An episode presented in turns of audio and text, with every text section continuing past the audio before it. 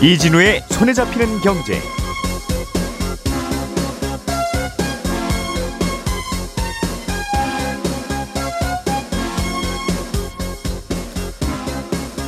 안녕하십니까 이진우입니다.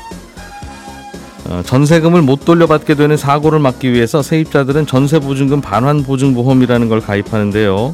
이렇게 되면서 전세 사고가 늘어나고 정부가 대신 물어주는 돈이 늘어나다 보니까 지난 5월에는 이 가입 조건을 좀 더 까다롭게 강화했습니다. 그렇게 되니까 또 반작용으로 임차인들이 보험 가입이 어려워지면서 또 곤란에 처하게 됐는데 KDI 한국개발연구원이 이에 대한 개선 방안을 내놨습니다.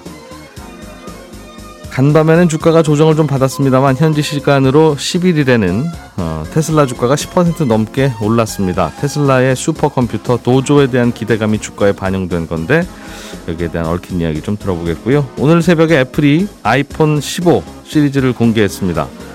충전 단자도 일반 휴대폰처럼 USB-C 타입으로 바뀌었고 어, 카메라 성능도 대폭 상향됐는데 출고가는 지난해와 동일합니다.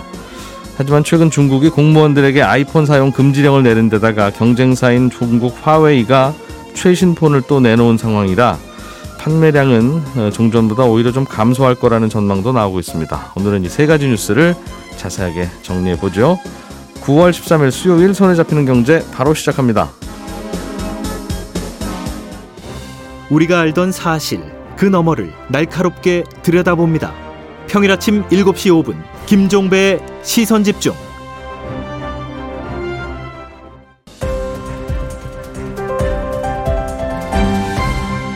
이진우의 손에 잡히는 경제. 네, 오늘도 최선을 다해서 경제 뉴스들 정리해 보겠습니다. MBC의 양효걸 기자, 서운영 경제뉴스 큐레이터, 그리고 행복자산관리연구소 김현우 소장 이렇게 세 분과 함께합니다. 어서 오세요. 네, 안녕하세요.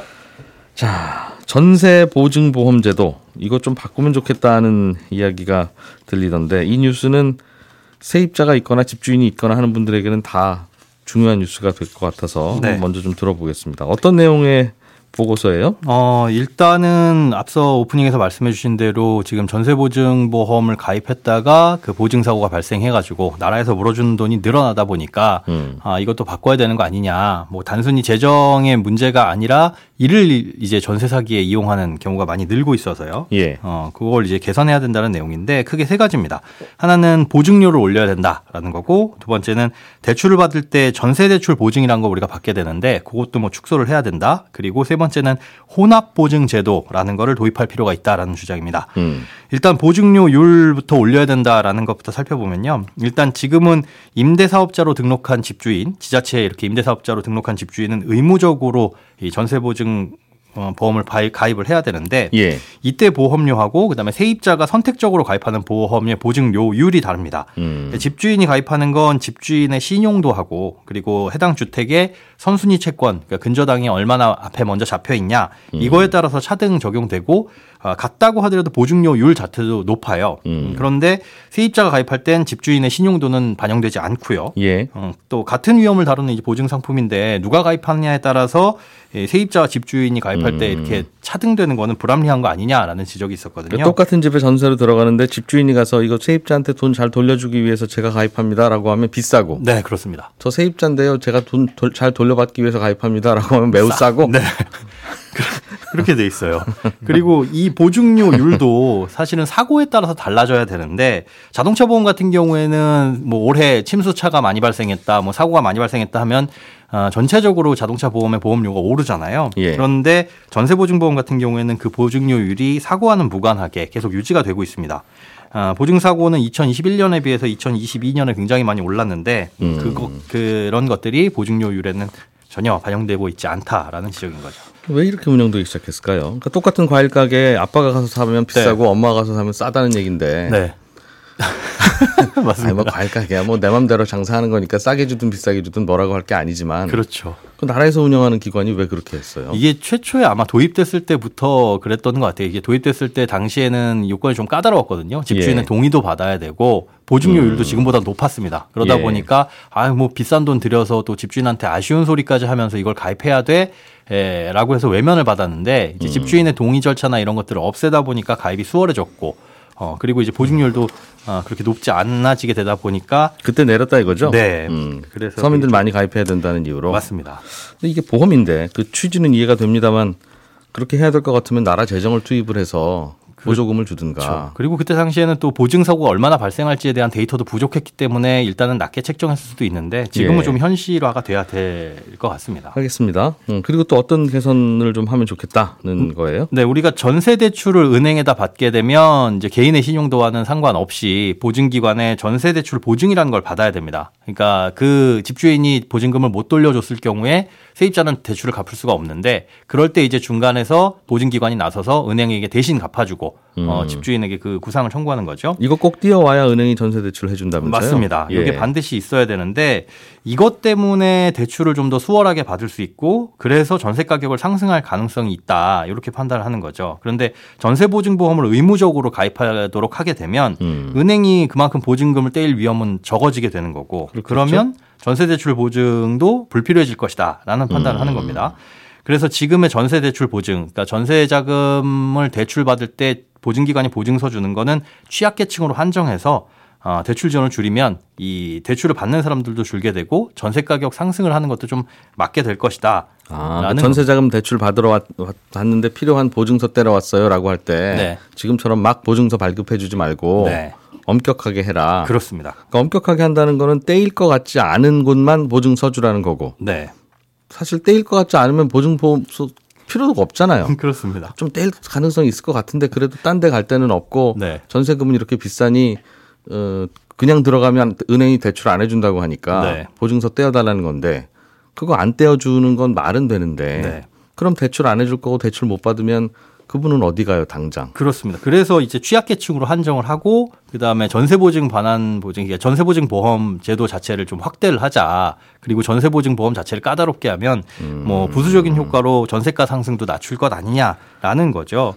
아, 그런데 이거에 대해서 뭐 시행을 하려면은 사실 전세 대출 보증이 진짜 이 논리대로 전세 가격을 상승시키는 직접적인 연관성이 있느냐, 요거부터 좀 살펴봐야 될 거고요. 예. 그다음에 전세 대출이 가계 부채에 영향을 미칠 것이다라고 판단을 하고 있는데 이것도 사실은 전세 대출 받아서 집주인에게 준 돈이 집주인이 그냥 쓰는 게 아니라 전세입자한테 주는 경우가 많잖아요. 음. 뭐 추가적으로 가계 부채가 늘어난다고 한다면 아, 보증금이 증액된 만큼만 부채가 늘어날 테니까 음. 실질적으로 이게 어느 정도 영향을 미치는지 분석이 좀 더 먼저 필요할 것으로 보입니다. 그러게요. 전세 가격 올라갈 때가 되게 집값 내려갈 때잖아요. 그러니까 다들 집값이 안 오를 것 같으면 너도 나도 그냥 전세 한 번 더. 살자라고 하다 보면 이제 전세값이 계속 올라가게 되고 네. 이러면 당장 나는 어디 살란 말입니까라고 하는데 그래서 보증보험도 떼어주고 전세 대출이라는 제도도 새로 만든 건데 네. 그거 안 하면 전체적으로 부채가 줄어드는 건 맞지만 네. 그럼 당장 이 올라가는 전세값을 어떻게 할 겁니까라고 할 때 그때 답은 그, 그, 그 당시 정부가 어떤 정부든 그거를 감당해서 그냥 좀 참으세요. 한 2년 참으시면 집값도 내려가고 괜찮습니다를 어떻게 얘기해요. 당장 갈 곳이 없다는데. 그렇습니다. 그게 항상 고민거리였죠. 그래서 네. 음, 혼합 보증제도라는 걸 도입하자. 이건 무슨 얘기입니까? 아, 세입자한테 받은 보증금을 집주인이 가지고 있지 말고 제3의 금융기관이나 뭐다 제3의 금융 개- 기관에다가 예치하도록 하자는 건데 음. 이렇게 되면 사실 집주인이 보증금 받아서 그걸 전혀 활용하지 못하게 되는 거니까 월세나 마찬가지잖아요. 예. 그래서 현재 제- 전세 제도를 유지할 수 있게끔 아, 부분적으로 도입하자는 겁니다. 음. 그런데 그 기준을 LTV 규제 로 어, 맞춰가지고 LTV 규제 이하까지만 보증보험을 가입해주고 그걸 초과하는 보증금은 어딘가에 예치하도록 하자. 음. 이렇게 하면 대출 규제를 우회하는 그러니까 LTV가 뭐 70%인데 보증금은 80% 90%까지 받아가지고 뭐 그런 이제 갭 투자를 하려는 것도 막을 수 있다는 주장인데요. 근데 이게 되려면은 일단 시세를 정확하게 알 수 있어야 되는데 이 전세 사기가 발생하는 게 주로 빌라잖아요. 근데 빌라 같은 경우에는 아, 시세를 정확히 파악하기도 어렵고 그렇기 때문에 이제 전세 보증 보험을 가입하는 기준도 시세가 아닌 공시가를 기준으로 아, 이렇게 한도를 책정하는 현재 제도도 음. 전면적으로 좀 뜯어 고쳐야 될 게 전제가 돼야 됩니다. 그 전세금 과도하게 받지 못하게 하자는 건데 네. 결국은 사실 현실적으로는 낡은 집 한 채 부시고 위에 질, 빌라 올려서 네 가구 살게 하는 그 공사가 이루어지는 이유가 네. 그렇게 해서 어떤 분한테 팔 수 있기 때문에 하는 거지 빌라 업자가 이거 대대손손 갖고 있으려고 짓는 게 아니잖아요. 예. 근데 어떤 분이 살 때는 돈이 없으니까 그분들 돈 많으면 아파트 사셨겠죠. 예. 그러면 그분 입장에서는 이게 얼마입니까? 근데 3억인데 전세 2억 5천 끼시면 5천만 투자하시면 되십니다. 하니까 그 빌라가 팔리는 거고 네. 그 빌라가 팔리니까 거기에 세입자가 들어갈 수 있는 건데 앞으로는 그럼 이걸 사갈 사람이 없어지면 낡은 집 부수고 빌라 지어 올리는 공사가 안 이루어질 거고 예. 그럼 서민들 살 주택이 없어지는데 네. 그래서 못 하고 있었던 거죠. 그래서 그래서 이거 규제를 하고 싶은데도 못 하고 있었던 건데 한다고 해도 어디서부터 끊어야 될지도 음, 그렇군요. KDI가 고민을 해도 별 답이 안 나온다는 게 이게 얼마나 이 문제가 복잡하고 심각하기도 하고 그러면서도 답이 없는 문제인가 네. 알 수가 있네요. 음. 알겠습니다. 어, 테슬라 관련 뉴스로 좀 넘어가 보죠. 서은영 크리에이터가 갖고 오셨는데 테슬라는 뭐 계속 뜨거운가 보네요. 네, 그렇습니다. 네, 이 테슬라 주식에 투자하는 우리나라 투자자들 사이에서 이 300슬라, 400슬라 이런 표현 많이 쓰는데요. 예. 이 400슬라 그러니까 이 테슬라 주가가 곧 400달러까지 오를 것이다. 이런 기대감 때문에 어, 현지 시간으로 지난 11일에 10% 이상 올랐습니다. 간밤에는 소폭 조정을 받아서 지금 260달러대 수준이긴 한데 어, 이렇게 증시에서 테슬라가 주목받게 된 배경이 있습니다. 어, 글로벌 투자은행 모건 스탠리가 테슬라의 목표 주가를 250달러에서 무려 400달러로 60%나 높인 건데요. 그러면서 또 최선 우주로 꼽았습니다. 어, 지금 월가에서 내놓은 평균 목표 주가가 258달러 정도 되거든요. 그러니까 상당히 파격적인 목표가죠. 어, 재미있는 건 모건 스탠리에서 테슬라를 담당하는 애널리스트가 지난 6월에만 해도 테슬라 주식이 너무 비싸다. 그냥 hold하셔라. 이런 평가를 내놨던 사람이라는 거예요. 두 달 만에 생각이 바뀐 거예요. 그렇죠. 왜 생각이 이렇게 바뀌었느냐. 결국 테슬라가 자체 개발한 슈퍼컴퓨터 도조 때문인데요. 도조는 완전 자율주행을 뒷받침할 인공지능 슈퍼컴퓨터입니다. 음. 어, 모건 스탠리는 도조를 통해서 이 테슬라가 자율주행 전기차 시대를 선도하는 걸 넘어서 급성장하는 AI 시장을 주도할 기업이 될 거다. 이런 평가를 내놨는데 도조의 가치가 5천억 달러. 그러니까 우리 돈으로 660조 원을 넘어설 것으로 내다봤습니다. 이미 도조는 지난달에 발, 발표되고 공개된 게 아니라 네. 이미 오픈되고 내용 있었던 건데 왜 6월 달하고 의견이 달라지셨을까요? 맞습니다. 벌써 2년 전에 이미 구상이 나왔었고, 뭐 음. 그때도 이미 테슬라 CEO 일론 머스크가 이거 도조를 봐라. 우린 이제 전기차 회사가 아니고 앞으로 AI 설계 훈련 분야 세계 최고 소프트웨어 하드웨어 기업 될 거야. 이런 얘기 했었는데 그때는 뭐 별로 반응이 시장 반응이 별로였거든요. 근데 왜 갑자기 이렇게 분위기가 좀 바뀌었느냐? 일단 지난 7월에 이제 도조 훈련용 컴퓨터 생산이 시작이 됐고요. 예. 지난달부터 가동에 들어 갔는데 이 도조에 테슬라가 자체 개발한 맞춤형 AI 칩이 사용이 됐거든요. 네. 근데 일단은 이 애널리스트, 그러니까 모던, 모건 스탠리 애- 애널리스트가 봤을 때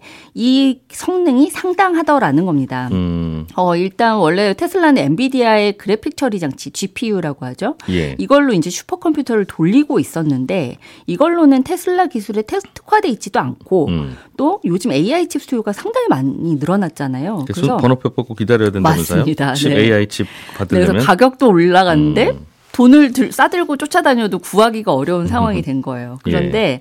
이렇게 자체 설계한 칩을 쓰면 뭐 비용도 절감하고 또 데이터 처리 속도나 뭐 성능도 끌어올릴 수 있고 그래서 상당히 좋다는 거죠. 근데 그런 칩이 지난달에는 없었다가 이번 달에 나왔다는 겁니까? 아, 네. 그게 이제 가동이 시작이 된 거죠. 아, 그걸 확인해 봤더니 그렇습니다. 음. 그래서 테슬라 예상대로면 이제 이 도조 자체가 전 세계에서 가장 강력한 성능을 갖춘 슈퍼컴퓨터 다섯 대 중 하나가 될 거다라고 하는데 이 슈퍼컴퓨터 개발이 왜 중요하냐면요.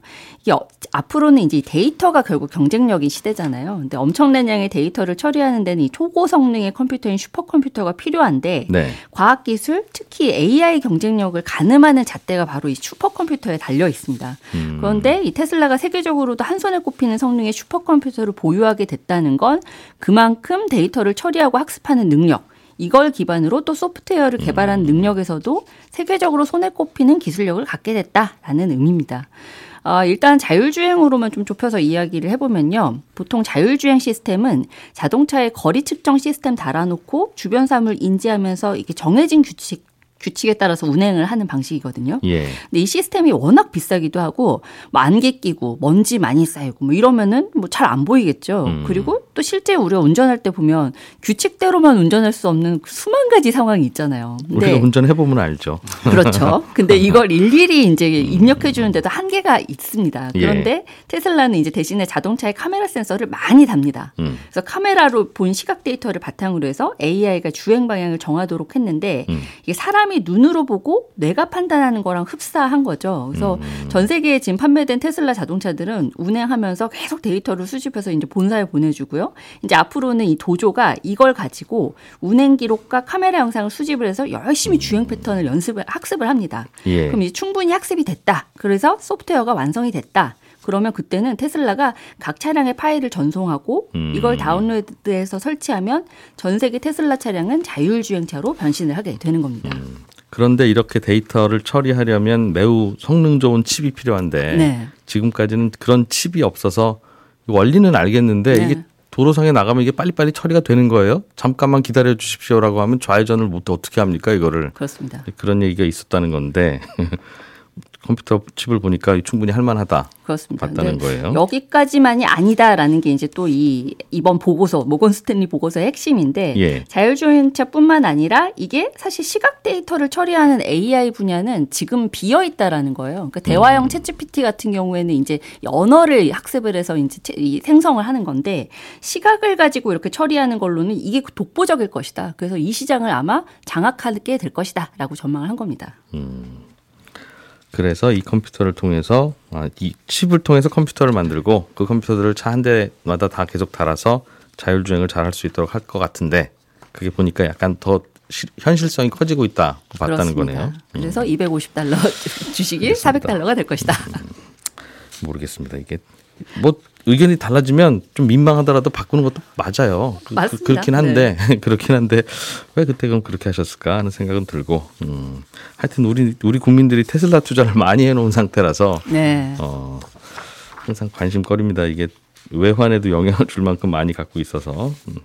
자, 양효걸 기자님, 네. 우리 시간 오늘 새벽에 애플이 아이폰 신제품을 공개했네요. 네, 오늘 새벽에 이제 미국 캘리포니아주 본사에서 아이폰 15 시리즈를 발표했거든요. 예, 근데 아이폰 신제품 발표야 뭐 매번 있는 일인데 이번에는 아이폰에 좀 눈에 띄는 변화가 좀 있었습니다. 가장 큰 변화가 아, 충전 단자인데 아, 고집스럽게 버티고 있었거든요. 아이폰 특유의 라이트닝 포트 대신에 USB-C 타입으로 바뀌었습니다.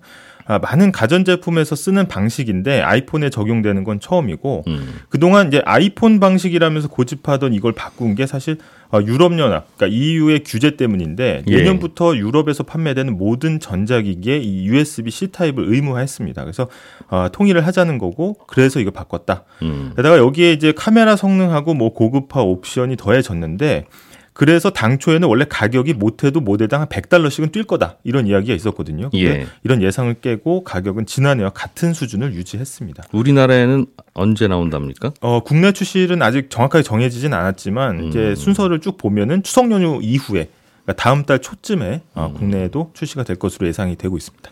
아이폰은 나올 때마다 가격을 계속 올려서 네. 음, 누가 이기는가 해보자는 건가 생각도 좀 들고 또 그럼에도 불구하고 또 사러 가게 되는 네. 것도 느끼고 그랬는데 음, 그런데 이번. 네, 그렇죠. 이제 가격 동결 가지고 이제 말이 많습니다. 그래서 그동안 계속 프리미엄 전략 써왔는데 아, 올해 상반기 전 세계에서 가장 많이 팔린 폰이 바로 아이폰 14 프로 맥스입니다. 근데 예. 이게 현재 아이폰 중에서는 가장 비싸거든요. 그래서 음. 가장 비싼 폰이 가장 많이 팔렸던 건데 이런 전략으로 애플이 전 세계 스마트폰의 영업이익의 85%를 빨아들였습니다. 아, 그러니까 전 세계 스마트폰 업자들이 가져가는 영업이익의 85가 네. 애플이 가져가는 거예요. 네, 그래서 비싼 폰 잘 팔아서 많이 남겼다는 건데 이런 애플조차도 이번에는 가격을 마음 놓고 올릴 수 있는 상황이 아니었다라는 해석이 나오는 거고 일단 이유를 살펴보면 첫 번째로 전 세계적으로 스마트폰이 안 팔리고 있습니다. 그래서 2014년 이후에 거의 10년 만에 스마트폰 출하량이 가장 바닥일 거다 이런 전망이 나올 정도고요. 다들 있는 거 쓴다 이거죠. 그렇죠. 신제품 이제는- 굳이 안 바꾸고. 네, 그래서 수요 부진이 가장 크다. 그래서 아이폰 가격을 제자리에 묶어놨다 이런 얘기가 나옵니다. 음. 이번에 아이폰을 출시하는 걸 이렇게 제품이나 경제적인 측면에서만 볼 수만은 없는 게 네. 이게 미국과 중국 간의 묘한 관계와도 얽힌 거라면서요. 네, 이 미중 간에 좀 끼인 상태인데 발표 시점이 참 미묘합니다. 현재 이제 미국과 중국이 서로 한 방씩 주고 받았거든요. 근데 이 상황에서 아이폰 신제품 발표됐다는 거고 지난주에 이제 전해진 소식인데 중국이 최근 이제 중앙정부 공무원들에게 아이폰 쓰지 말라 라는 이제 금지령 내렸다는 보도가 전해지면서 어, 충격을 줬는데 이 공무원뿐 아니라 뭐 국영기업 직원의 정부 관련 단체 직원까지도 어 업무용으로 쓰지 말라. 음. 사무실에 가져오지 말아라. 이렇게 이야기를 했다는 겁니다. 그럼 사실상 이건 뭐 집에서만 또 다른 폰 쓸 수는 없고 그래서 사실상 금지령이고 이것 때문에 중국 시장에서 아이폰 판매량 자체가 쪼그라들면서 전작보다는 출하량이 한 5% 정도 줄어들 거다 이런 전망도 나왔습니다. 예. 근데 이제 중국의 사회 분위기상 공무원 집단만 못 쓰게 할 거냐라고 봤을 때 이 다른 분야로도 충분히 퍼질 수가 있다. 그리고 이걸 금지령을 내놓은 이유가 아, 자국 시장의 거대한 수요를 중국 업체한테 밀어주려는 의도가 깔려 있다는 거고요. 예. 그런데 바로 이 시점에서 중국 화웨이가 최신 반도체와 5G 기능 탑재한 스마트폰 내놨거든요. 이게 음. 손경제에서도 소개해드렸는데 메이트 60 프로인데 아, 이게 미국의 거센 반도체 규제 속에서도 최신폰 내놨다라고 하면서 음. 언론에 대대적으로 보도가 됐고 그래요. 여기 들어간 칩이 하이닉스 칩도 들어갔다고 해서 이 메모리는 하이닉스고 뭐 야 이거 네. 어떻게 구한 거지? 뭔지. 네. 음. 근데 이제 정리를 해 보면 그러면 중국 정부의 금지령하고 화웨이 최신 폰 출시 이 두 가지 뉴스가 중국 사람들한테 어떻게 받아들여지나를 봤을 때 예. 아주 분명한 방향을 제시한다는 겁니다. 우리 기술 좋은데 괜히 사이 나쁜 미국 폰 쓰지 마라. 라는 거고 음. 이게 언론에 뭐 대대적으로 보도가 되면서 애국 소비 움직임도 지금 나타나고 있습니다. 그래서 어떤 회사는 직원들이 화웨이 폰 사면은 음. 그 구입 비용을 대주는 회사도 아. 나타났다고 지금 어, 보도가 되고 있습니다. 국산품 애용 네, 애플보다 꿀릴 거 없다. 네 맞습니다. 어, 그런 분위기라는 거죠. 네. 음. 애플 입장에서는 중국이 진짜 큰 시장일 텐데 네. 음, 이게 뭐 진실이 뭐든 간에 위기로 받아들이겠어요. 네, 이게 올해 상반기가 아이폰 판매의 24%가 중국에서 나왔거든요. 근데 안방 시장이라고 할 수 있는 미국이 21%니까 이거보다 더 큰 시장입니다. 근데 어, 중국 금지령이 나오면서 애플 시가총액이 이틀 만에 거의 한 250조 원이 사라졌거든요. 예. 그래서 신제품 발표가 있었던 오늘도 사실 미국 증시에서 애플 주가가 2% 안팎으로 밀렸습니다. 그러니까 지금 전망이 굉장히 좀 안 좋다는 거고 이러다가 중국에서 아예 아, 쫓겨나는 거 아니냐 이런 이제 어, 전망을 하는 이제 매체도 생겼거든요. 중국에 못 팔면 딴 데라도 팔아야 되는데 야, 지금 떠오르고 있는 대체 시장이 인도 시장입니다. 음. 근데 인도에서 어, 인구도 많고 지금 스마트폰 보급률이 낮아서 성장성도 있는데 문제는 어, 프리미엄 전략을 했는데 인도의 구매력이 아직 고가의 아이폰을 충분히 사줄 만큼 올라오지 않았다는 거고 예. 그래서 이 가격을 아무리 동결했다고 해도 거의 뭐 인도 평균 연소득이 한 3분의 1 정도 되거든요. 그래서 핸드폰 사는 사람이 많지는 않다. 그러면 중국에서는 줄어들고 새로운 시장 인도에서도 지금 환영받지 못하고 있다. 빨리는 못 늘어나니까. 네. 그래서 이번에 발표한 신제품 가격을 동결할 수밖에 없는 상황 아니겠느냐. 네, 애플 맞습니다. 입장에서도 만만치는 않은 시장이다. 네. 그런 뜻이네요. 우리나라는 어떡합니까? 우리나라도 휴대폰 좋은 거 만든다고 여기저기 선전하고 다녔는 나라인데. 네, 이게 뭐 삼성 갤럭시랑 이제 경쟁을 하니까 뭐 반사이익 얻는 거 아니야 이렇게 생각하실 수는 있는데 예. 이게 현재 이제 부품 업체들 중에 국내 업체들이 꽤 있거든요. 그래서 음. LG 디스플레이와 삼성 디스플레이가 애플에 이제 OLED 패널 납품하고 있고요. 네. LG 이노텍은 거의 카메라 모듈 공급하는데 애플 매출 비중이 거의 한 80% 가까이 됩니다. 그래서 아, 만약에 이번 중국 아이폰 견제가 예상보다 길어지면 음흠. 국내 부품 업체들한테까지 좀 타격이 있을 수 있고 예. 아이폰 새 폰 출시 효과는커녕 이제 실적 부진 걱정해야 되는 거 아니냐 음. 이런 이야기까지 나오고 있, 아이폰에 있습니다. 부품 납품하는 업체들은 실적이 좀 줄어들 수도 있겠다. 네. 음, 아이폰 때 아이폰이 잘 안 팔리니까 네, 여기 저기 복잡하게 좀 얽혀 있네요. 네.